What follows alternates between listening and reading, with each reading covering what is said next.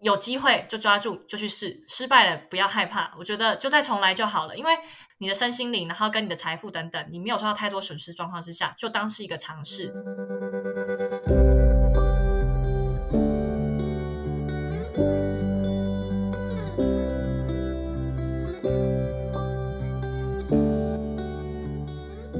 Hello， 大家好，欢迎来到艾米之音。今天呢，我邀请到我的大学学姐 Stella 来跟大家聊聊天。那现在呢，刚好也是年末的时间，就是今天已经十二月二十二号了。那今天呢，会想要邀请到她，就是我觉得她现在在法国生活，然后我觉得看她每天的生活啊都很精彩，就觉得说，哎，年末好像可以一起来聊聊天，然后聊聊我们的生命故事。那我们就先请她跟大家打个招呼，自我介绍一下吧。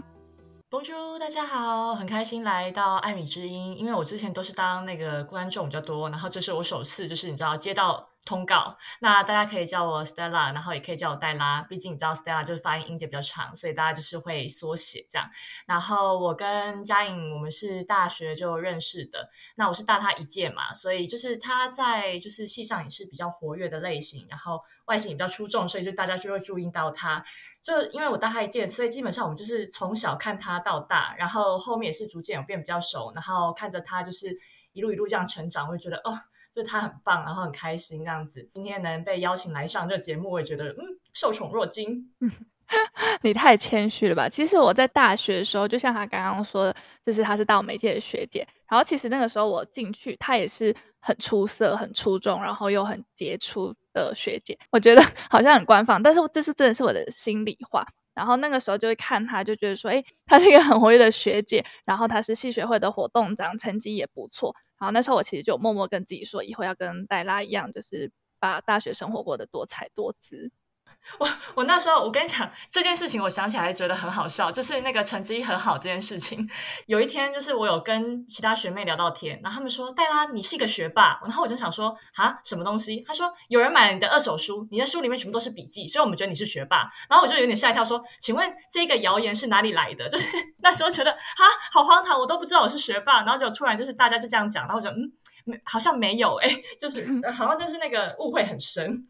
好，我们先不论成绩，因为我觉得成绩这个东西，就是你知道出社会后也没有人在看成绩了。呃，为什么会你让就是会觉得很吸引我？就是我觉得你是就是不止口条很好，因为那时候他担任活动长，然后就是有常常主持一些活动，口条很好，然后台风很好以外呢，我觉得你处理事情的应变能力也很好。然后我记得你那个时候就是也会办各种活动啊，然后还帮大家就是团购。淘宝等等，就是斜杠的很明确这样子，就觉得哇怎么可以有人把生活过得这么精彩，然后每天都很阳光很温暖，走在路上就会跟说嗨早安，就觉得天啊也太有活力了吧。我有时候还觉得会不会吓到大家，可是我觉得就就生活那么无趣，要对我多才多姿一点，就是哎早安午安嗨今天有没有吃饭，就有点像你知道隔壁邻居大婶那种感觉。对对对对对 OK， 那好，那我们现在聊到这边呢，就是我觉得大家可能会觉得说黛拉好像嗯，就是看起来很热情很活泼，好像这个人就是人生胜利组，然后现在又可以在法国念书。那我们先来来聊聊你的背景好不好，就是你可以大概聊一下说你是不是一直以来都是这么的积极吗？还是你自己有觉得说是什么原因可以让你这样一直横冲直撞？我觉得我觉得我应该先介绍一下，因为我刚刚忘记介绍，就是呃，我毕业之后然后就直接出社会嘛，那就开始工作，那一路上就是工作这样工作到第五年，就是今年我其实才来法国。那呃，其实在这中间我说呃要出国前这中间，其实我更早之前就有想要出国这个计划，可是因为疫情嘛，然后加上说要自己负担那个费用等等的，然后其实我一开始也不是想要选法国，所以就是呃中间还蛮多故事，我想要这个等一下再聊。然后先聊到说就是你刚刚讲说那个人生就是比较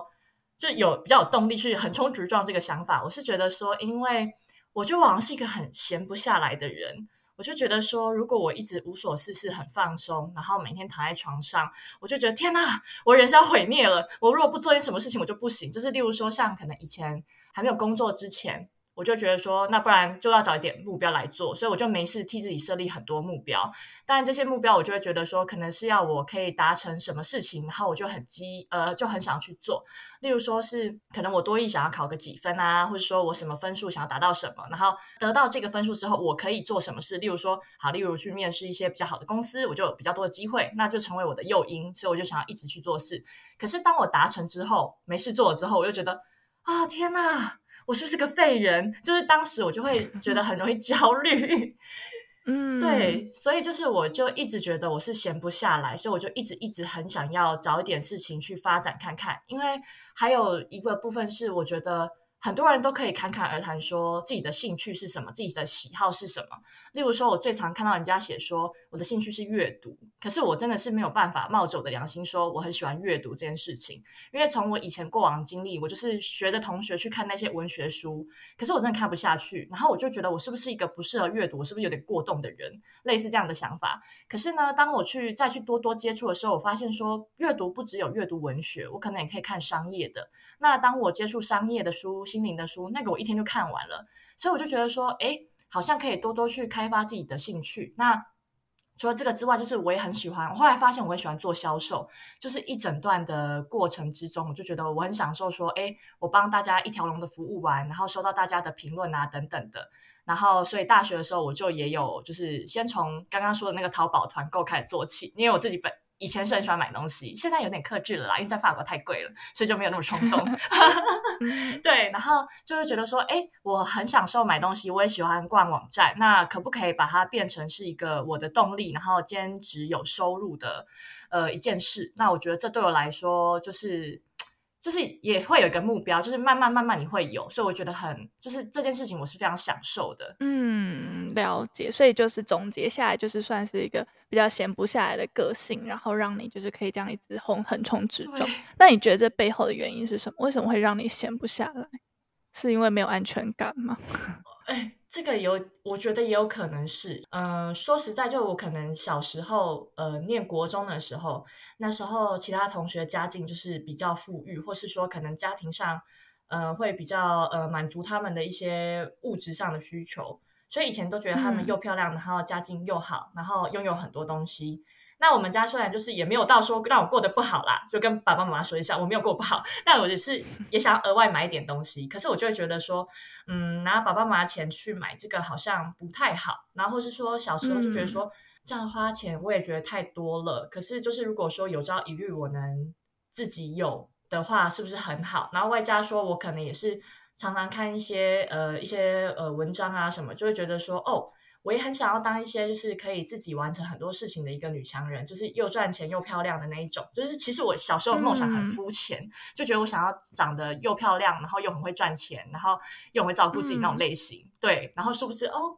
嗯，不知道还做不做得到，但是还没有达到但还在路上，希望可以继续努力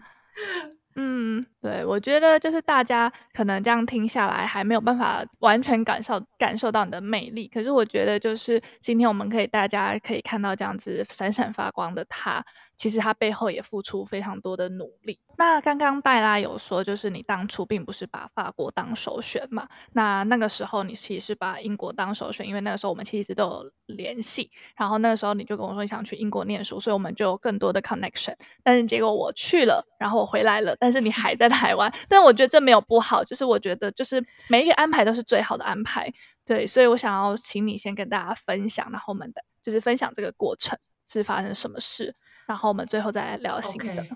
好啊，就是其实我最最最一开始的时候，就是那时候刚毕业出来，然后其实大家也知道台湾薪资是多少钱吧啊，就是就是那个那个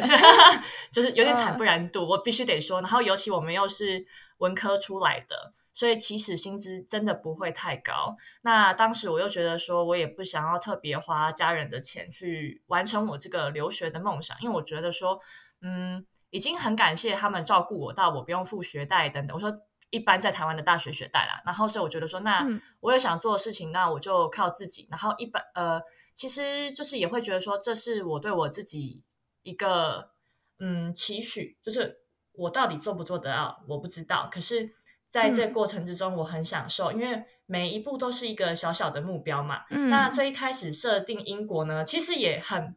很肤浅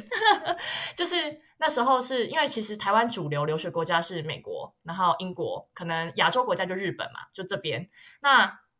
当时我只是很纯粹觉得说美国对我来说好像没有那么有吸引力，英国那时候觉得说诶欧洲很浪漫，然后感觉很漂亮，就这么简单。然后所以我就觉得说好，那不然就那么多人去，那我也看看英国好了。然后所以那时候就做一些功课，然后看了一下。那当时我的工作呢，我是在一间小公司做业务，那当时也蛮特殊的，就是我是那一间公司的第一个员工，然后那间公司也是刚开始新创没有多久，那我就跟老板两个人一起打拼嘛。那所以在打拼的过程之中，因为我是一条龙全部都要做，你不只做业务，你可能呃你要做行销，你要当小编啊，你也要呃控管库存啊，你要当采购，什么都要做，就是全部一条龙。所以我就觉得说这也没有不好，就是在这这个整个我的怎么说上班的旅途之中，嗯，其实也是间接的让我探索说我喜欢什么，嗯，然后我不喜欢什么。对对，可是呃，要我说我喜欢什么，其实也很简单，就是我喜欢跟人家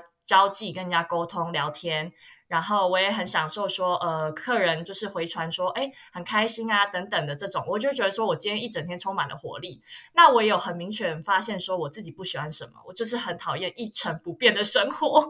就是我不喜欢每天就只是做一样的事情，然后没有接触到新的资源新的东西。所以那时候就是呃在呃，英国的时候，其实我只是觉得说我想要多出去看看，那在这个工作我只是先多一点启发，所以启发之后我就觉得说诶行销好像是一块不错的路，所以我那时候一开始其实是选择英国里面的行销的课程，但我选的那一种系就是非常的 general，嗯，就是那种什么 international marketing。 我懂我懂，就是那个留学第一首选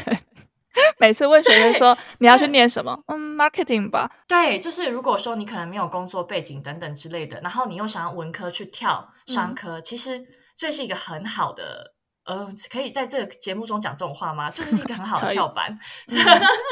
对，就是我觉得这是一个好的跳板，就是其实有很多人问我说哈文科可以转商科吗？我心想说为什么不行，因为我前高职就是念基础科，然后我大学才来念应用外语系，嗯，然后最后我工作完之后我又觉得嗯，我还是可以回到商科的，所以那时候我就以英国为目标，就 anyway 反正就是开始准备我的雅思之旅，嗯，然后呢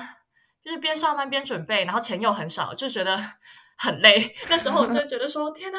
我到底是过了什么样的生活，我就快不行了。然后反正就是因为你准备你一定也要花钱嘛，那也花时间，所以那时候真的是有时候就是因为我们通勤时间很长，就是单趟是要通勤一个多小时去上班的，天哪，然后所以到后面对我真的要去嗯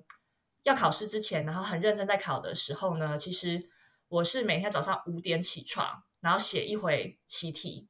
然后出门通勤，然后利用通勤时间睡觉，然后回来再检讨，就是我那时候的安排是这个样子，所以其实那个时间安排的很满。然后直到说诶我觉得时间到了，感觉已经开始，我已经陆续在申请了，然后也陆续拿到很多间的 offer， 然后我就觉得很开心，轻飘飘的，我就觉得嗯哼哼，我就是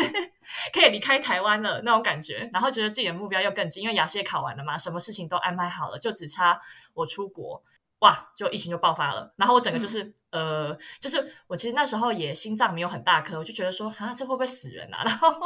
国外的就是那个意识又不是很高，我说戴口罩这种防、嗯、防防护吗？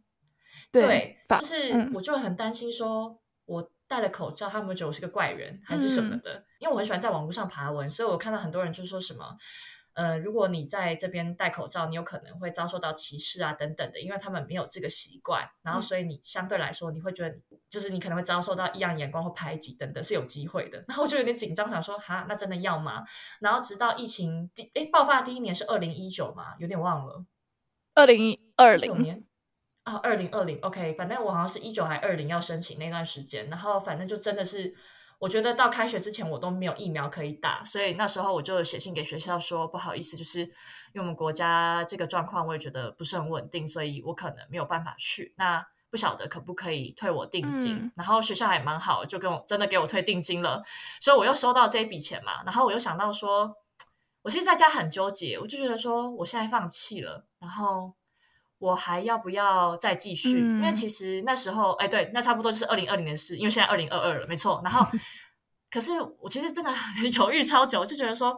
可是我人生如果不去我会不会责怪我自己，就是其实我很讨厌一种人。天哪，我觉得我又在这种这种节目开始讲这种鬼话，这样可以吗？我这种节目是哪一种节目？我很讨厌就是有知性的节目，你知道吗？知性，然后这种就是很多感觉听众都很认真，我就觉得开始讲些有的没的，大家会不会觉得说这来点失控啊？就是这是一个知识涵养的节目，我在那边搞坏这一切。不会不会，我就觉得说，嗯，我刚刚讲到哪，我突然忘了。知识涵养节目之前，就是你说你会后，你说你很讨厌一种人啊。好，我讲喽，就是我讨厌一种光说不做的人，还有就是怪东怪西的人，就这一种。例如说，我就就是例如说，好，你可能三十岁，那你就说，好，我当初要是没有因为我那个男女朋友留，就是为了他留在台湾，我出国，我今天也就是怎么样怎么样了那种。然后我就是听完这种，我就会默默喝一口茶，我心想说，那也是你的选择啊，就是你不能把这种事情都怪罪到别人身上，那是你的选择、嗯、而不是你没有选择，你有的，所以你是选择留在台湾。对，然后我就会觉得说，那我会不会以后可能，因为我现在二七嘛，我会不会突然三十几岁的时候突然想说，哈，要是我当年出国，我现在是不是就是宏图大展啊？然后我要是是不是出国，我是不是就怎么样怎么样怎么样了？可是我有把这个想法分享给我之前一个同事，嗯、我同事说，那如果出国不是你所想象的呢？然后我就跟他说，那也很好，就代表说我知道现实是这个样子，那我也不会怪罪我自己，因为我尝试过了。所以我觉得你要有尝，你就是你要去踏出那一步，去体验，去了解，那是最重要的。就是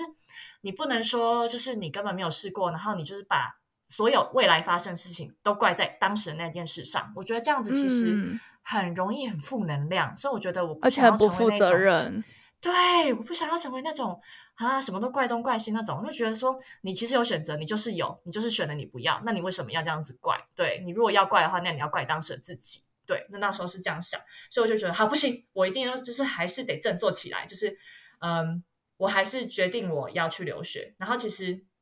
那时候留学，就像你之前发文也有发说什么英国很水硕吗？念一年那种。内容然后、嗯、其实我也 Google 过了，就是什么嗯，英国跟法国都是一年的硕士，然后是不是会很水硕，会不会学不到什么东西，那回来之后对就业有帮助吗、嗯、什么等等之类。因为我有一个很好的、嗯、呃以前在台湾呃打工的时候认识的一个也是算学妹，然后她也有说她后来进公关公司，然后也有很多同事都是那种留过学的，然后她就觉得说哈，留完学之后大家的薪资还是差不多，所以让她觉得说这个投资让她很有压力等等的。然后其实我也看了很多人讲那一些，就觉得说哦，你出国留学还会也其实并没有比较厉害，或是不会替你的工作有很大的加分什么等等的、嗯、可是我又觉得说那也是个人的经历，也有很成功的案例，可是好像也不能说我一定要汲汲营营的说我找到工作就是等于说是人生的一个很重要的核心。因为我觉得我在台湾那时候，因为我有提过，我刚刚有提到说因为我是在艺人公司呃，不是在艺人公司啦，就是我是第一个员工，所以一开始的前两年公司只有我一个员工，所以我是把自己操到一个极致。那我就觉得说是不是也是一个时候让我自己去停下来了，因为我真的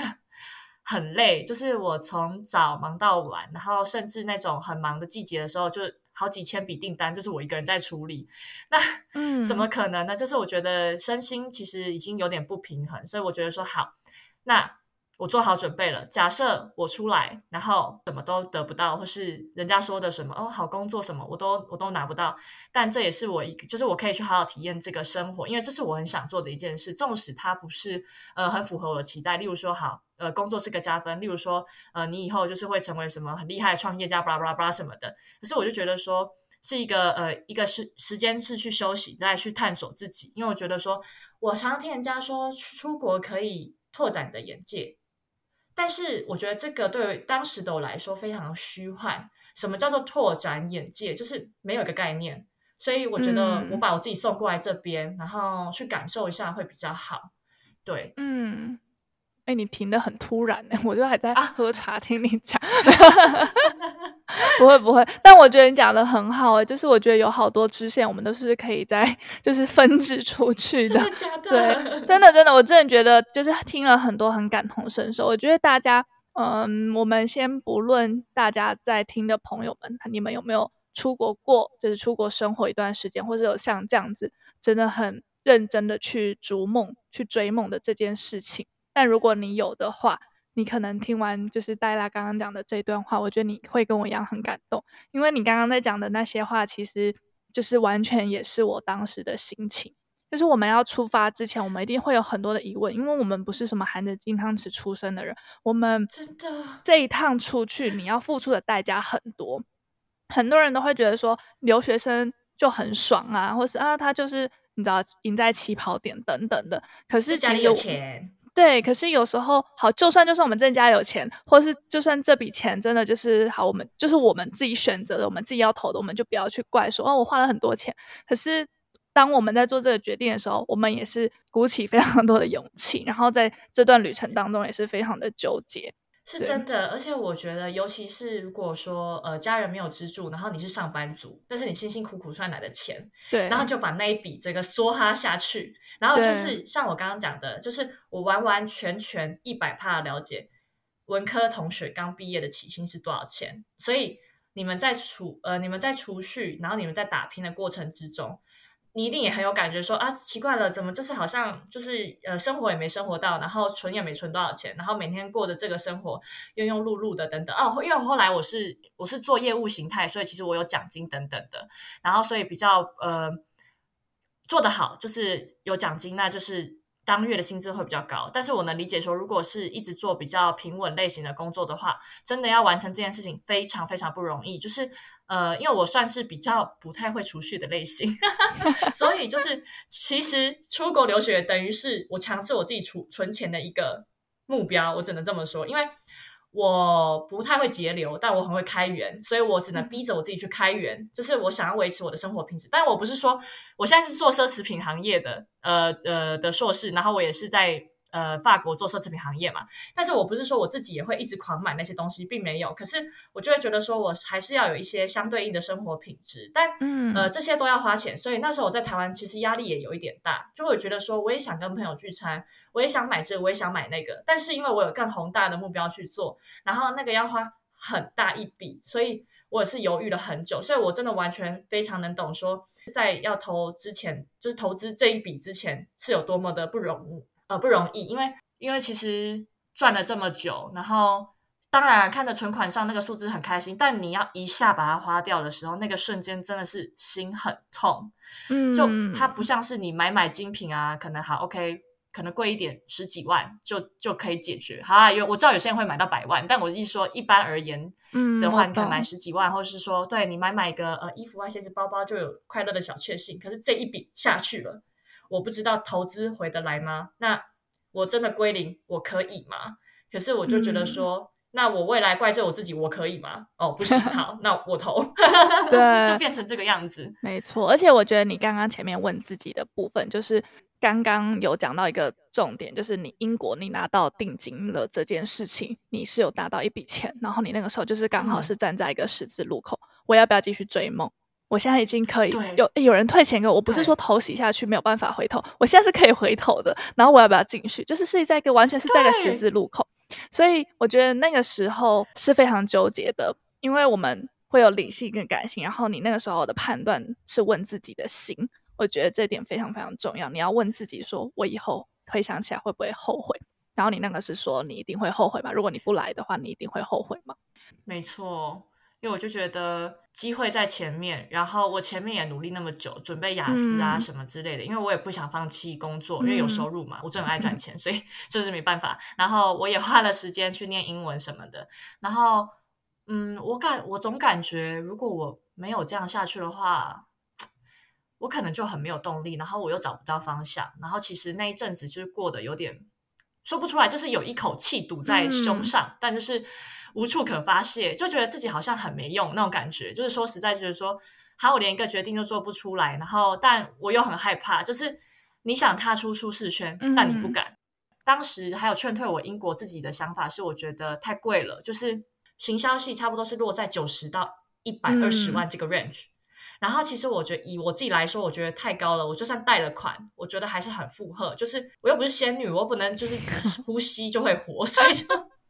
就不太不太合理，你知道吗？我懂，就是对费学费我嘎得出来，但是生活费我不知道，然后所以我就觉得说我尽量不要惊扰到我的家人、嗯、所以我就还是想说我想靠自己，所以在那时候我想说好好那不然这样好了，还有没有其他比较就是呃能负荷的学费的地、嗯、呃国家，然后那时候呃，我出去外面工作的时候，我有跟其他我客户聊这件事情，因为我客户也是那种就是年纪跟我差不多跟年纪比较长都有啦，我们就会闲聊，或是那种有出国背景的客户啊，我就跟他聊嘛，然后他就说那我觉得如果你英文算不错的话，你要不要考虑学个第三外语，反正你就是在同一个生意模式下，可是你英文是一个工具，你做一样的事情然后换个语言，说不定还是可以开发很好的市场。然后我那时候觉得说好像这个也可以参考，因为我其实真的没有非英国不可，然后我也很老实跟大家说，我不像其他人那样就是说什么啊、哦，因为我很喜欢英国文化，我很喜欢法国文化，所以我来这里。哦，我没有，我就是想要找地方留学。就是很多人不敢说，我说真的，很多人不敢说，说什么啊？你怎么那么敢说？我就说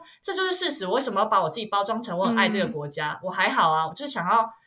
体验看看不同的生活，其实就是这么单纯。所以那时候我就是看西班牙跟法国，因为那时候我觉得。因为学校以前学过西班牙文嘛，虽然不怎么长进，可是我说我我我当时不长进，然后呃学学了之后觉得哎这国家好像还可以，就是可以试试看，就看了一下，然后又看了法国，然后刚好又看到哎我的科系就是奢侈品行销这个科系，我就觉得深深打中了我的心、嗯、然后就看了他的课纲什么之类，觉得这个不错，然后换算下来那个学费差不多是五十五万上下，所以我就觉得说哎比起一百万这根本就折了半价，我觉得还 OK 打折的概念就你知道精打细算买东西怎么这么划算，打打 Black Friday 就是说好开心好开心，对 Black Friday 好好划算哦，这这个是什么学费好开心，然后那时候我就想说啊好了好了那不然就试试看，然后就看了好几间嘛，然后就开始陆续看，然后就也蛮幸运的，就是我其实之前英国投了差不多应该有八间，就是我混合，因为我那时候也想体验什么是代办嘛、嗯、所以我也请代办帮我弄，然后我也有自己申请，因为我当时老师鼓励我自己申请，他说 Stella 你就是要你都学英文了你干嘛不自己申请呢，我想说哎、欸，好像也很有道理耶，不然我这英文学这几年是在做什么、嗯是不是很有道理？ 对, 对，然后我想说好好好那不然我一个尝试自己申请，然后剩了请代办帮我，就是那种名校我就请代办生，然后就是我觉得比较符合我现在那时候的 level 的我就自己用，然后反正英文嘛你也不会看不懂，所以我那时候就是非常的放松的用这些东西，然后殊不知是呃陆续都有拿到，但是唯一没有拿到是奖学金，没有人给我奖学金然后所以我那时候就觉得说哈没有奖学金还要付九十万以上哦，就还是很痛，就是没办法，然后后来反正就是法国很意外的我有拿到奖学金，然后扣完之后差不多落在四十、四十八万上下，所以我还觉得说还蛮好的，就是后来我有看一些例如说呃你来这你到法国之后也会有一些房屋补助啊等等，所以我就觉得说对于自己负荷的人来说我觉得很 OK 啊。可是我念的是私立的高商，所以会比较贵，就是四十几万，但一般大学呃法国的公立大学好像是落在台币四五万我记得，所以其实蛮 OK 的、嗯、我觉得这个真的很划算，就是我只要想起英国我就会觉得哦法国好划算，那我就就是会有这个想法，而且这科系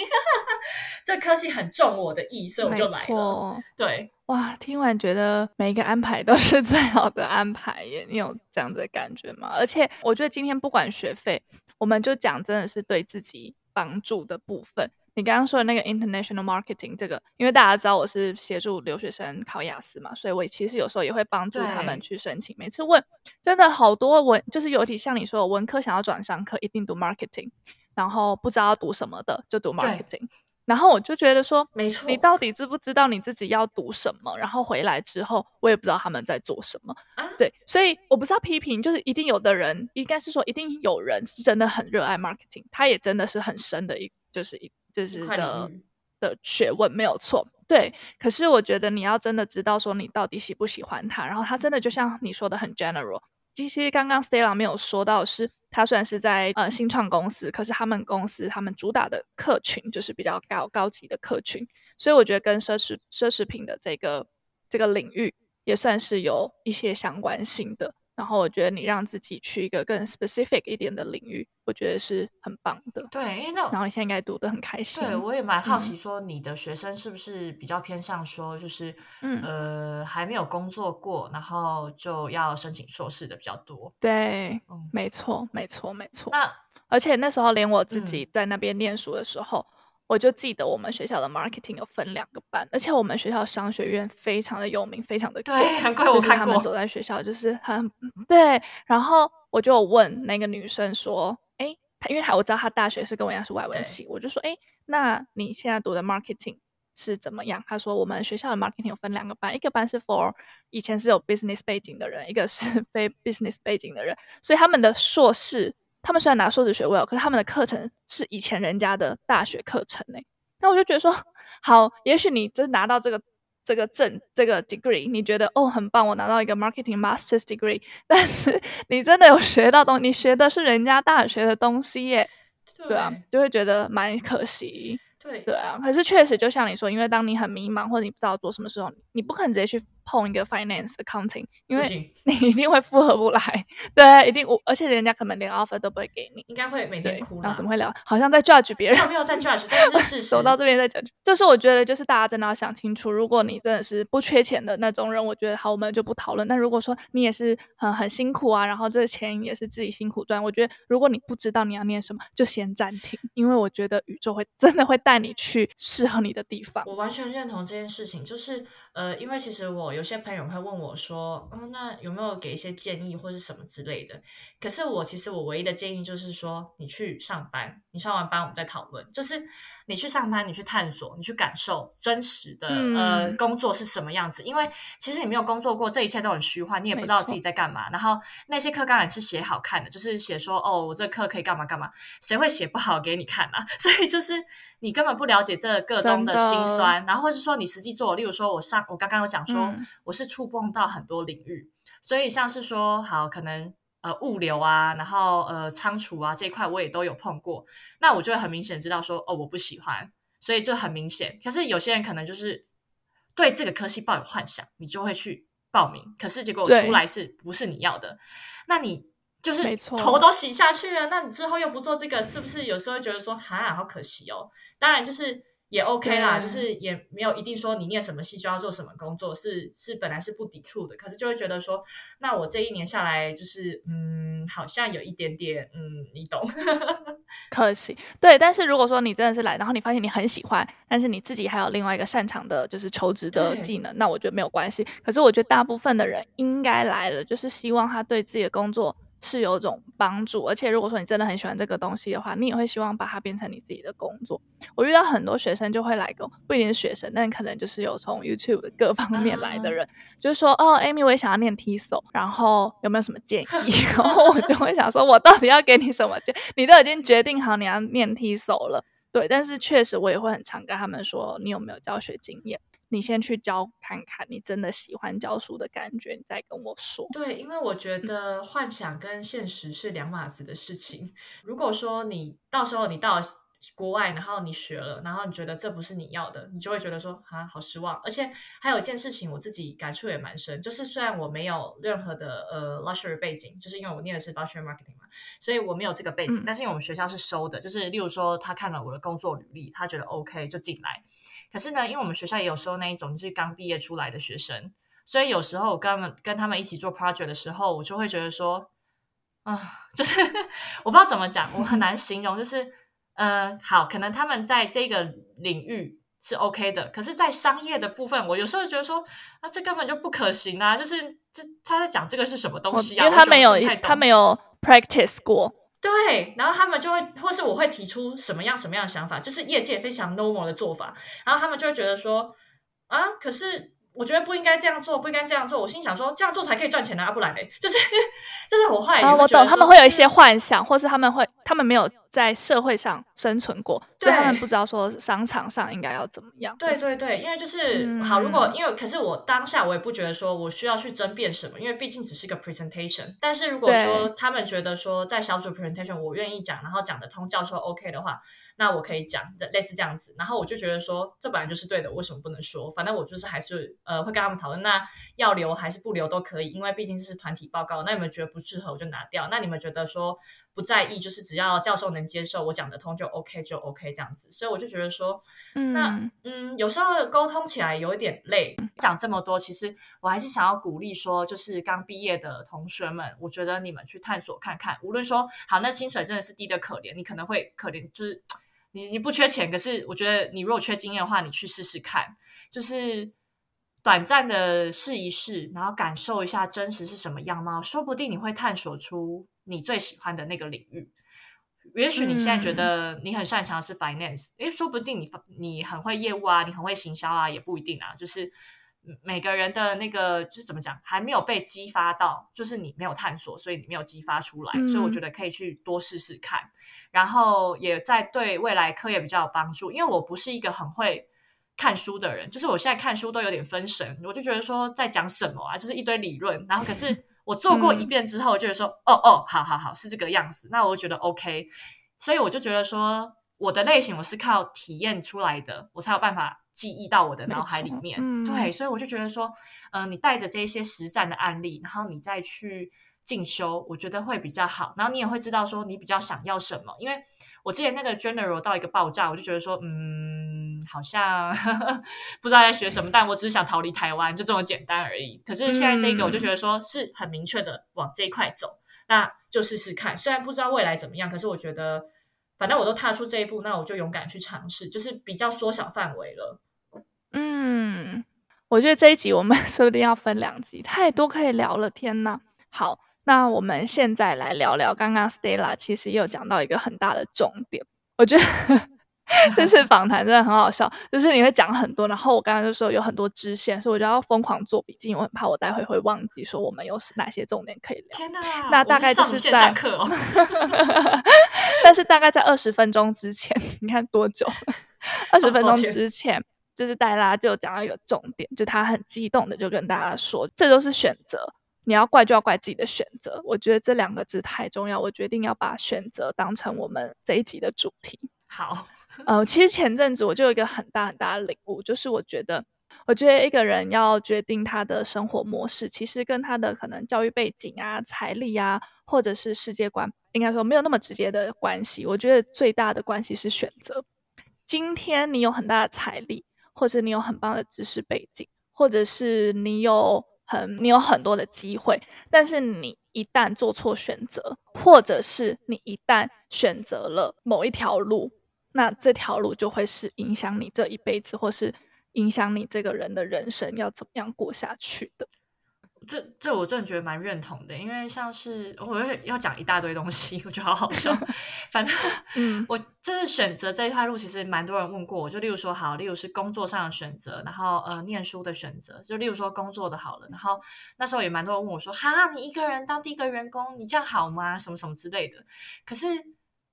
我觉得这这个事情你可以当双面刃来看，例如说你去大公司，你有你有什么资本去跟人家谈薪资？你没有。而且我想要在短期之间去留学，所以说如果我能直接对老板，或是说我可以跟老板一起去跟其他老板谈生意什么的、嗯、这样见习速度是最快的。所以这等同于是说我是直接，虽然我很累很辛苦我不容易，可是我觉得没有关系，就是我可以忍耐，因为我就当时就还这么年轻，你现在不年轻不操，那你老了之后你操得动吗？就可能也不行啊。所以我就觉得说好，那我就认了。然后我其实也觉得说我做得好，那我就把我做得好的东西整理出来，如果老板没加薪我就是把它列出来，我跟我跟他说这样子。因为呃，我之前做过蛮疯狂的事情，是每年只要我老板没加薪，我就把我今年做过的所有事情，然后或是我业绩成长多少，然后整理好，然后我就问他说有没有空，可不可以进会议室谈，然后我主动问说你觉得就是哪一个方面你不符合你的期待吗？你觉得我要怎么改进吗？等等的，就是我觉得可以可以去商谈的。但是你在大公司就是难度很高，而且如果说我要规划在五、啊、五年内出国，不太可能的。所以我觉得说好，那没有关系，我就是做了这个选择。然后即使一开始薪水不高，那没有关系，我就做副业，然后把它盯到我觉得我可以的薪资，因为我要付雅思的补习费嘛。就是、嗯、像、啊、说雅思补习费，我觉得你很有良心，就是怎么了？他那时候问我雅思的那个课程的定价，嗯，然后我们就有小聊一下，然后你就跟我说，你还跟同学说不要一次买太多课，我想说哇。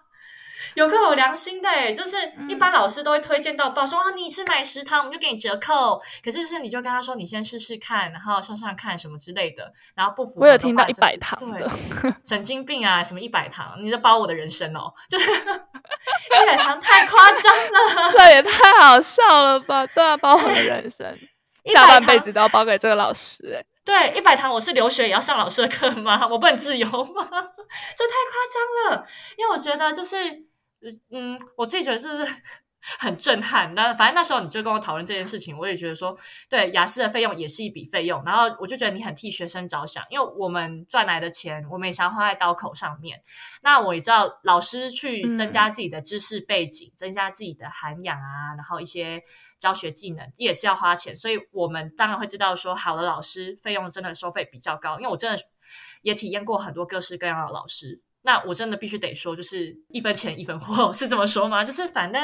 你的教学品质跟你的价格是真的成正比的。那有一些来骗钱，那我就是另当别论，因为我之前也觉得有些被骗钱，那就算了。反正就是我就觉得说，嗯，这是正相关的。那所以就说，我们钱花在刀口上的时候，有很多的费用我们是需要思考。那呃，在我整个工作历程上，我觉得说我在大公司，我可能没有办法那么快被注视到。或甚至被加薪，因为我最一开始的想法是我三年内出国，所以不可能。对啊，所以我那时候想说好，那就这样子，然后再加上副业。然后那时候在副业的时候，我就是有经营我的一些虾皮的拍卖啊什么之类的，就然后当时那时候也是比较佛系啦、嗯、然后后来就是虾皮开始有被那个什么中国可以进来上架之后，我那个卖场逐渐嗯汤的时候呢，我想说算了，对，然后我想说算了没关系，那我就因为那时候在我公司也做的比较有经验的，那我就把所有的重心放在公司上面。因为我觉得要分配时间，例如说你最一开始你可能呃还是一个小助理的时候呢，那种时间你可能也没有什么需要去跟客户应酬啊聊天啊，下班不用去 social 啊，那你就有自己的时间，所以你可以自己回家念书，然后充实自己。然后当你在这个位置嘎到一定的呃，你待到一定的年纪的时候，你有点资历的时候，你就可能基本上必须得出去一下，就是吃吃饭，然后呃聊天，然后可能跟客户培养一下感情什么的都很基本。那这时候的你就没有那么多时间去准备英文了，所以我就觉得说嗯，我觉得时间安排配置也是蛮重要的。嗯，了解。对啊，确实我觉得你刚刚说的就是两面人，我觉得很多很多事情其实真的都是一体两面的，真的是看你怎么去做解读。那当然我觉得选择了你就是就要去完成它，或者是你就要去承担你自己选择的后果、嗯、但是有时候可以在换条路的时候，我觉得也不要去欺骗自己。有些人可能选择了，然后他会太执着这条路，然后他看不见其他条路，那他可能就会过得很辛苦。我觉得还是要去感受自己的情绪了。之前很多人就是也会觉得说，就像你刚刚说的，就是可能从大学然后看我到现在，你应该也很有很深的感受，对，就是觉得就是蜕变很多或是改变很多。然后我会觉得其实有很多时候我觉得是真的是在交叉路上的时候选对路，对，然后才可以过上比较快乐的生活。而且有时候是我们在交叉路口上、嗯、自己在选择的时候是别人看不到的。我怎么可能在社群媒体发说大家投票我要去英国还是法国，就是不可能对，所以就是我们通常都会把好的一面展示在社交媒体上，然后把比较辛苦、嗯、比较劳累的一面放在就是自己就是自己回家自己能感受得到，因为消化， 对, 对，因为那时候的辛苦什么的你跟别人说没有人会理解的，所以我就觉得说那没有关系，反正我也不需要别人理解我付出了什么。可是例如说像你也是自己有留学过，然后其他我一些有留学过经验的朋友他们都能懂，所以我都有时候很迷茫的时候我都会请教像你们这些有出去过背景的人，我就觉得说嗯，不晓得是只有我这样吗，是我自己学习的太累太笨吗还是怎么样。可我突然发现大家都蛮一样，都是这样苦过来的，只是没有人会讲。 嗯, 嗯，那刚刚就是有聊到选择的部分，我觉得人生有太多的地方需要选择了，所以包含像是你刚刚说的工作，然后可能还有另外一半，那还有一个是我觉得社交的部分也是蛮值得来跟大家聊聊的，你觉得呢？我觉得社交的话我自己随着年龄的增长就是交友的部分对差非常的多耶、欸嗯、就是我以前是一个很怕冷场的人，就我真的很爱聊天，你应该懂就是我怕我觉得艾米君现的听众现在也懂了艾米君的听众现在应该快疯了吵死了还要讲这集我到底听多久，就是就是我真的是一个就是很很爱聊天的人，然后我喜欢聊天是那种聊深度对谈的那种，我不喜欢说什么哈，姐妹你穿这个好漂亮，你好可爱哦，哦你这包包哪里买的？我就觉得说、哦嗯、放过我，就这种我真的没有办法聊。你应该有遇过啊，就那一种。我懂我懂，就觉得还好无聊，就是我会觉得说到底为什么，而且有时候约吃饭就约到快睡着，真的就是很聊很浅的东西，要最近在干嘛？哦，你又买了哪一个包？或者哦，他跟谁跟谁男朋友分手？这种我真会聊到快睡着。这个是个渣男，然后我心想说，嗯，好好好，谢咯，谢告知。反正就是，然后尤其是大学的时候，我其实也是还会在意一下，就是世俗的眼光，这样就觉得说，哎，我刚刚我就回家，我其实还会想一下，呃，我在什么点的时候大家对我讲话比较没有反应，然后在什么时候觉得诶大家比较热络，我还会想这种事哦。然后我就觉得说呃好累哦，我也是到很后面可能大三大四的时候比较没有跟大家住在一，就是呃那时候比较没有住宿了啦，然后呃大一的时候我们都会住宿嘛，然后之后就是各自找自己的房子，然后大三大四的时候课就比较分散，所以那时候就会觉得说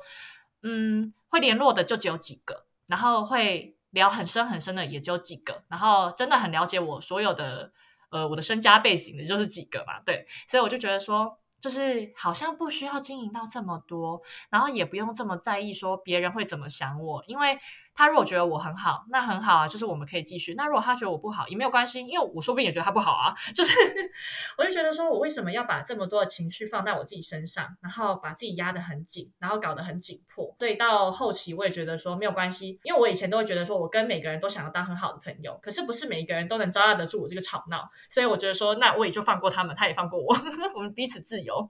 就有这个想法。然后例如说像现在这年纪好了，我出国留学，大家也就是问说哦你哪里来，然后你们那边有什么吃的喝的什么之类的，然后不太会谈心什么的，所以我就觉得说好像也不用刻意去经营，因为本身就比较聊不来了，那何苦要一直花时间去做这些事情呢？而且如果说你本来就很喜欢我的话、嗯、那我这有趣有趣的灵魂跟你有碰撞，那这不是很好吗？那如果说就是你不喜欢我，或者说你觉得跟我没得来呃聊不来，那我也就不要消耗我自己的能量去有点像是讨好别人那种感觉，因为我现在就是我也不太像以前那样去主动关心别人、嗯、例如说我以前就看到别人就心情不好，就走过去说、哎、你还好吗什么之类的，然后现在就是有时候他不想讲、嗯、我就直接让他不讲，就是我就觉得说嗯，我不需要把你的情绪也搭进在我的生活里面，就是如果说对我来说不是那么重要的人，或是我觉得你根本也没有把我拉进你的交友圈，那我为什么要成为你的情绪垃圾桶，就是有这个想法。嗯，听起来有点有点对，我觉得你刚刚讲的那个界限很棒。不会不会，我觉得也很棒，因为确实因为我们就是是同一个大学毕业，所以我觉得你经历过的跟我经历过的就是我觉得一定都有重叠之处。而且你知道吗，我之前每次回学校嗯，跟学弟妹演讲分享的时候，我都会收到 Q A， 就是人际关系，就是我觉得大家真的很受困于人际关系，但是我就回想那个时候，我觉得我确实也曾经受困于这个东西。可是你知道吗，我那时候就是大三去交换嘛、嗯、我觉得大家你前面说什么什么国际观啊，然后什么视野啊，我觉得是真的，你现在应该也有感受到。反正那个时候我也是很受限于这个东西，对。然后我那时候就是国外交换回来的时候，我就觉得这些东西完全不 care， 我就觉得说你要玩这种小圈圈那就玩，然后或者是我没有朋友我一个人也无所谓。那时候很多人会跟我说他他不敢一个人吃饭、欸、我就说你不用觉得全世界都在看你，对啊对对对，真的。然后到现在，然后也是慢慢一直一直到现在，然后我觉得社交这个东西真的大家要好好去做选择，就真的不要想要说什么朋友很多，我觉得朋友很多有时候对我来说反而是个负担，因为你要去照顾好多人情绪，然后你要去接受好多人的一些莫名其妙的一些可能感受，我就觉得好累。那不如你就是把你的心力留给值得的人。对，然后我觉得到后面就是例如说还有朋友圈的更替，我觉得也蛮多人是心理上没有办法承受的。例如那时候印象很深刻，我刚来这里的时候、嗯、有一个女生她法法国的那个住宿办得不顺利，所以先借住在我这边就是两两三个晚上，然后她就是那种刚大学刚毕业的妹妹、嗯、然后她感觉就是把人际关系看得非常的重的那种，然后我就是听不太懂说她在讲什么，因为我就觉得说嗯，为什么要把同朋友看那么重，然后换朋友你就会很难过什么之类的。然后我那时候就跟她说嗯，那你就换个想法啊，我如此有趣的灵魂你居然 get 不到，那就是你的问题啊，我这么我这么会交朋友，那你如果没有找到我就是你的损失。然后他就觉得说这是这是什么对话、嗯、就是他觉得我这想法很新颖可是很荒谬。可是也的确当时如果在年纪比较小的时候就会在意这些事情，可是我觉得当你的自己本身的能量耗尽的时候，你就根本就无暇去照顾别人的时候，你自己会很累。嗯，可能年纪也大了吧，就就是我觉得说真的有很多很多不同个性的人在这个社会上，那当然也就是因为这样才有趣，所以我不能勉强内向的人变外向的人，那我自己的外向就是可以保留给对的人，然后我也不要消耗太多给就是磁场不太一样的，因为他会累我也很累，所以我就觉得说如果你、嗯、呃时间到了这个朋友圈换了，我觉得也没有关系啊，就是代表说我们我们以前有很好的回忆，那现在就是只是说刚好这段时间我们聊不来，或是呃只是兴趣爱好或是想要的方向不一样了，那也没有关系，就觉得好像不需要看那么重，但以前是真的会。我不晓得你收到的那些大学同学们的问题也是这样吗？对，我觉得算是，就是大家可能会为了就是可能怕自己落单，就是硬要把自己 fit 在一个不适合自己的小圈圈中、嗯、其实我觉得是非常消耗能量的。对啊，可是如果出社会工作，我觉得就是真的要好好去保留自己的体力，因为你未来有好多好多事情都很伤心伤神。真的，会不会就是之后连睡觉都来不及？不要跟我社交，谢谢大家。对啊，确实，而且我突然想到，就是我们刚刚还有讲说，就是另外一半的选择。黛拉跟她男朋友也是爱情长跑，我觉得也超厉害。但是我这边要先补充一个我觉得很好笑的事情，就是黛拉有一次在那个 I G 就是发一个贴文，就是哎，你知道我要讲什么吗？我大概知道是在讲哪一篇。真的吗？你发那么多篇？好，就是她就说她想要给她男朋友一个奖励，不知道是可能生日礼物还是什么，我有点忘记。结果她男朋友居然说是生日礼物，然后她就说，她说你可能问她说你要送什么生日，然后她就说那你先安静一个小时哦，还是什么，还是安静一个晚上，对，当做他生日礼物，安静。我就觉得好好笑哦，可是你们还是可以这样互相包容扶持，然后走到现在。然后今天晚上录音的晚上，此时此刻她男朋友在飞机上要飞过去找黛拉过圣诞节跟跨年，我觉得超浪漫的。没错，他他那时候来送机的时候还默默很难过，然后现在就是很 happy 的要往这里来，然后觉得说啊，这是两样情。对啊，对啊，天哪，超棒的！那你觉得在另外一半的选择有没有什么想要跟大家分享？所以我们现在时间很超过，可是我觉得没关系，就聊。好，我自己觉得选另一半对我来说。这这等一下我另一半可能就会有意见了吼，就是我就说我觉得对于来说外外貌上不是我第一个选择，虽然他就说哎、欸、我很帅。这个真的超好笑的。对，我每次跟他说哎、欸、我觉得我没有很外貌协会，他说你就是，可是可是我真的觉得我还好，可是我后来觉得说好好，可能因为我有时候没事就会就是呃想一下我整个人生，你知道，所以我就想说哦，我的人生就例如说选另一半的条件是什么，好，外形其实还是有一点点，但不重要，可是我的外形的条件比一般人来的更奇怪，我喜欢牙齿整齐的人，就是那个门牙的中线跟鼻子要对齐那一种，我就觉得哦，这不管你牙齿整齐，你微笑，你怎么样看起来都很阳光，不管你长怎样你就看起来都很阳光。因为我以前是那种牙齿很乱的人，然后我也深陷容貌焦虑的困扰很久，所以那时候我就看怎么大家都看起来这么有自信有魅力，然后那关键就是在那个笑容，所以我觉得就是牙齿整齐对我来说是一个很大的一个就是加分，所以我选择、嗯、我后来也研究发现我的男朋友们过往的男友们都是牙齿很整齐的人，所以我可能交友条件就这一个，然后再来是个性的部分，因为刚刚、呃、就有提到说我男友喜欢安静嘛，嗯、呃，那是可能他个人喜欢啦。然后反正就是我自己是喜欢，我是比较吵，可是所以我找的另外一半，我想要找跟我互补的，就吵一个人吵就好了。嗯、就我希望对方安静一点，就是。就是、但你确定他有想要找这么吵的人？有啦有啦，不然他不会忍受到现在。对对，他就反问我，那不然我们怎么交往到现在？我说也是有道理，就是我还跟他说，那你如果想要安静，你根本就不该选我，你一开始就选择错了。好逼人的问题哦。还有一个我觉得是说，呃，我跟我另外一半就是我们都蛮擅长安排自己的时间，就是我们比较喜欢，我们会各做各的事，然后我们也会安排一起出游的时间。因为他大我一岁嘛，基本上除了他毕业，然后跟有一段短暂期间我们没有同居之外，其实。我们交往的这八年我们都是在同居的状态下度过的，所以在同居的时候我们都是会各做各的事情，然后他也会要求我说他想要有自己的空间跟时间，类似这个样子。嗯，那当时的我不太懂，可是现在的我就好像突然懂了，就是要有自己的时间蛮重要的，就是人家讲的 me time 嘛，然后我们就不会因为就是你陪你没有陪我，我没有陪你而吵架，因为我相信很多经历远距离的同学们一定也也会有这个状况发生，就是我有耳闻说，就是其他朋友的男女朋友就会吵说什么哦，你都没有陪我，然后因为我们时差怎样怎样什么的。嗯，可是对于我来说，我不太能理解，就是我就会觉得说啊，你没有自己的事哦，就是不好意思，有点直接，可是我觉得说啊，你是没事哦，就是我懂，我懂，你还是会想跟另外一半待在一起。可是就是这个嗯，我还是会希望说我们各自有各自的时间去安排，然后可能偶尔聊一下，或是说有时间好好的聊一聊，而不是说我也是要缠着你，然后呃一整天一定要规定彼此说要聊多久多久的时间，嗯，我觉得这样太累了。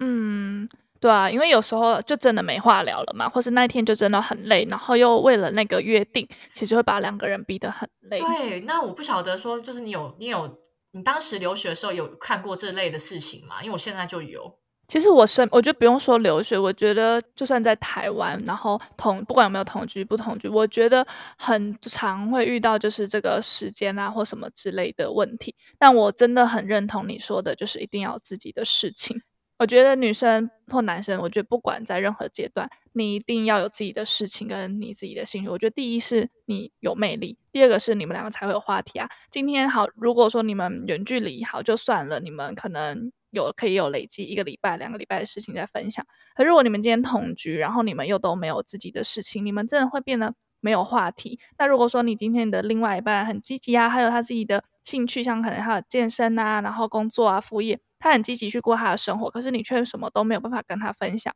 那这个时候除非你真的是一个超级无敌好的倾听者跟陪伴者，不然其实你的另外一半很有可能就是会对你失去信心，或是对你就没有什么吸引力。我觉得这是应该说你对他来说就没有太多吸引力，对，我觉得然后你们就没有话题。这个是我还蛮认同的事情，嗯，就是我到后面有就是一些朋友请教我就是爱情长跑的秘诀等等之类，嗯，但我真的觉得就是你不要把你的人生都寄托在另外一半身上，其实对另一半也是很大的负荷。就我是要分享另外一个，就是我的初恋男友呢，当时就是我们有点年纪差，他是大我几岁这样子，然后呢我就觉得他的人生都照着我转，我很不喜欢这个样子，然后他也没有自己的朋友，然后没朋友不是罪，但我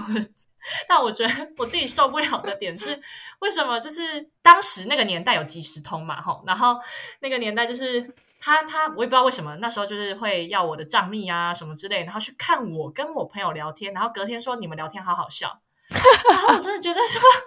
我当然知道我很幽默，谢谢，可是我觉得这件事情让我很不舒服，我就觉得说你为什么不去拓展自己的事情，然后你连交的朋友或是就是把我当那个搞笑节目在看，是不是啊，就是我觉得很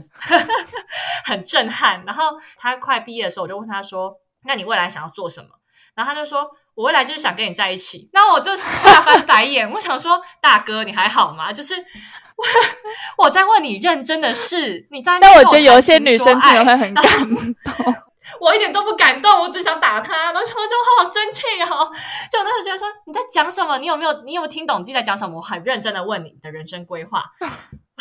我在问你你要做什么工作，你在回这种什么鬼话，我那时候想说你还好吗，所以我然后反正那时候就是他就是因为由于没有朋友，然后就把人生的重心放在我身上，然后我就觉得说对我来说这是一件非常喘不过气的事，这样的关系不是我想要的，嗯，所以我就觉得这对我来说我不喜欢。那现在这个状况我觉得是还蛮平衡的，就是我们各有各的事情做，然后还是会偶尔分享我们生活中发生的事情，嗯，然后可能就跟他说我忙一下或者说我睡一下，就对方都会就是会能理解你的这样，嗯，确实。好，那艾米之音这一集呢，我觉得在这边收尾也蛮不错的。那戴拉有没有最后想要跟大家分享什么的，就是关于嗯十字路口啊，关于选择这个部分有没有什么结语想要给大家的呢？好，我尽量把它缩短就是我自己觉得说选择跟就是你站在十字路口上做选择的时候，你一定很多纠结的事情，可是呢你可以评估一下对你的人身，我说身体的那个身，就是你的健康，身心灵健康有没有影响，确定没有，然后再来说在你一定的财力之下你是不会受到太多的损失，只要不要对这两大项有很大的影响，那你就都去试试看。因为我觉得我对于我自己来说呃，没有去尝试才是最可怕的事，因为你根本无从检讨，然后你根本无从知道说你哪里不好，你哪里可以更好，或是说不定你可以在新的选择里你有得到新的启发跟激励啊等等之类的。所以我觉得只要你有想做的事情，你不要害怕别人的想法，因为那个真的不是太重要，就是他不会跟你过一生。然后如果说有人会评论你、嗯、然后有人会就是对你有一些不好的呃，这怎么讲，就是不好的想法，对对对 judge 你、嗯、类似这样子，我觉得那也不太重要，因为他如果都对你这样，他也不会是你很好的朋友。那我觉得就是当然这种人就可以淘汰，然后讲这种闲言闲语的也没有关系，就是你就试试看。因为像我印象还蛮深刻，就是我之前有去呃，例如说一些大公司面试，我也都是很直接 po 出来说我去面试，然后我有些朋友说你怎么敢 po 什么什么的，然后我就说这是一个尝试啊，我觉得很好玩啊，就是反正没上也不会怎么样啊，不用担心别人的眼光、嗯、你去做了，那有跟没有都没有关系，有的话很好，就代表说诶这时候的你都很符合呃这个方向啊这个目标的条件，那如果没有的话我们之后就改进，那说不定这一次的失败呢对你未来都是一个新的转机。所以我觉得就是不要害怕去尝试新的东西，只要对你没有伤害那你都去尝试，然后不要太在意别人的眼光这样。嗯，没错没错，确实我觉得很多人很喜欢不负责任的去给建议，或是不负责任的去批判，我觉得真的这种话少听，因为你一定要忠于你自己的心。今天他帮你选择了，但是你做了然后你不好，他也不会怎么样，你也不能去怪他，因为你确实就是自己选择了相信他，或选择听他。我觉得真的还是要忠于自己的心啦，我觉得你的心不会骗你、嗯、没错，所以就是、呃、不要想太多，然后有机会就抓住就去试，失败了不要害怕、嗯、我觉得就再重来就好了，因为你的身心灵然后跟你的财富等等你没有受到太多损失状况之下，就当是一个尝试、嗯、最重要的事情就是你就脸皮就把跟我一样去拉厚拉高，这样就没有事情了。但当然这也不是说、嗯呃、很简单就能做到的事，就是还是需要累积。可是我觉得当你找到一个属于自己的节奏的时候，你就会无所畏惧的去做，甚至旁边人讲什么你都觉得没有关系，我知道我在做什么，这样就好了。而且我觉得黛拉有一点我觉得很棒，就是我觉得她很懂得去替自己争取机会，我觉得这个真的是我非常非常希望你可以跟大家分享，所以我没有耽误到时间那无所谓。就是像她刚刚说的，她如果那一个那一年没有加薪，她就会直接拿着她做的事情去跟老板谈，大家可能会觉得很荒谬，会觉得说、哦、天啊你也太敢了吧可是我觉得你今天不为你自己做点什么，没有人会来帮你争取的。然后我今天要讲的是，上一次我看到带来了一个限动，我非常感动，我还有拿去跟我男朋友分享啊。什么限动？就是你说因为你现在在法国，然后我们都会希望说自己的语言可以加强，那你语言加强最好方法就是去跟当地人聊天嘛，去交当地的朋友、啊、然后呢大家就说他有一次，哎，你要不要自己讲，就是隔壁有中文课那个。好好好好，对，有一次我在呃上课的时候，然后我们班中国同学就说：“哎、欸，你们听，隔壁在教中文。”然后我就听，因为我们那个墙很薄，然后就听得到隔壁在干嘛，还听中文歌，你知道吗？然后想说等一下会唱了起来，那我要去加入嘛，这样。然后当下我就会觉得说，嗯，然后我就想说，好，那不然等一下下课我就主动进去自我介绍，因为我想要把法文带到我的生活之中，我不用他们很厉害，呃，不用他们真的很一对一教我像家教那样，可是我觉得说可以把自己沉浸在那个环境也很好，嗯、因为其实你在本来在硕士班里面，大家每天都互看，就是觉得说也累了，下课只想逃，就是不想跟大家有过多的交集，因为我。我们课真的很多很累，很多 presentation， 就是我们疯狂这个学期十月开学到十二月这三个十十一十二三个月以来，我们已经做二十几个团体报告、嗯、你真的无心再去交际了，你我也不想要再跟同样的一批人交际，所以我就觉得说那我可以开拓新的人际关系，所以那时候我就想说下课我去找那边同学聊天，结果我就想说诶都下课了找不到人了，后来我我就写信去给学校，我就跟学校说呃，我今天上课的时候有听到隔壁棚在在教英文呃，在教中文，说错了，然后嗯，我想要跟他们做语言交换，然后我想要找呃法国母语人士，然后会讲英文的，然后因为他们喜欢学中文，那我可以跟他们做交流，嗯、不晓得可不可以。然后学校就有回信给我说 OK， 就是你可以去找那个中文的教授，然后他给我老师的 email， 我再过去。然后后来我真的很横冲直撞，那时候敲老师说好，你就随时可以过来，我说 OK， 然后就敲了门进去。然后一阵尴尬，你懂。然后我就想说，嗯，好尴尬哦。然后反正我就用英文跟大家介绍说，哦，我是来自台湾啊，然后我想要跟大家做语言交换，就是因为我觉得会学中文也代表说对我们文化是有兴趣的，这样子会比较就互相啊，因为代表说、呃、对彼此，因为他你知道他的动机就是想要把中文学好，所以他也想要找会中文是母语的人当朋友。嗯，没错。而且我不想要对我的同班同学予取予求，就是他单方面对我贡献的那种感觉。就是我有时候觉得很抱歉，就是有时候讲一讲我就说那你可以教我这句法文吗？可是他对中文没兴趣，我怎么可能教他呢？就我就觉得说我好像都没有贡献的感觉，互就没有互相的感觉。对，所以我只能派出那个台湾零食小馒头送给他们、嗯、他们开心，就是就是不是那种很能长期的啦，所以我就觉得说有点不好意思，所以我就从语言班下手。就是我觉得纵使最后他中文学的四不像，我法文学的四不像，那又如何，就很有趣啊。对啊对啊，而且我觉得你把这个经验分享出来，我觉得超棒。所以我就马上就是把这个事情，我没有截图，我是当天晚上就是跟他分享这件事情因为他其实自己也是很认同，就是我们都很认同说我们可以过上自己的理想生活，很多部分是因为我们靠自己去争取。对，就是很多时候你的机会好飘过去，可是你真的要去抓住，或是你甚至你要自己刻意的去制造机会。对，我觉得像你讲的就是刻意制造机会这件事情非常的重要，因为呃，因为是我自己去开拓这个机缘的嘛。后来我就有跟我们班的同学分享，然后其他同学说哇你真的好勇敢哦，那你之后也带上我。可是就是我就会觉得说嗯，因为他们说他们原本也想要这样，可是我觉得想要跟真的去做是两码子事，所以我觉得就是你没有抓住这个机会，你再怎么想要那也终究是想，你没有去做。那我觉得做这件事情非常重要，即使很丢脸又怎么样呢？我就走进去，老师也没帮我介绍我是谁，老师说呃，那你自己讲我说哦好然后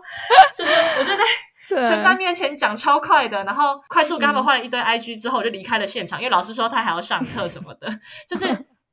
真的很尴尬。可是我就觉得我不做也不行、就是、但我觉得你真的很棒。对，就是只要我就反正我脸皮已经很厚了，反正就是试试看啊，人家不要那就算了，可是如果说我没有试那就是我的问题咯。嗯，那我觉得今天真的跟大家聊得超开心，我觉得收获很多。那也希望说在听的听众们呢，你们也可以对自己的未来啊，或者在自己在交叉路口做选择的时候呢，也可以做出一个不会后悔的选择，然后越活越精彩。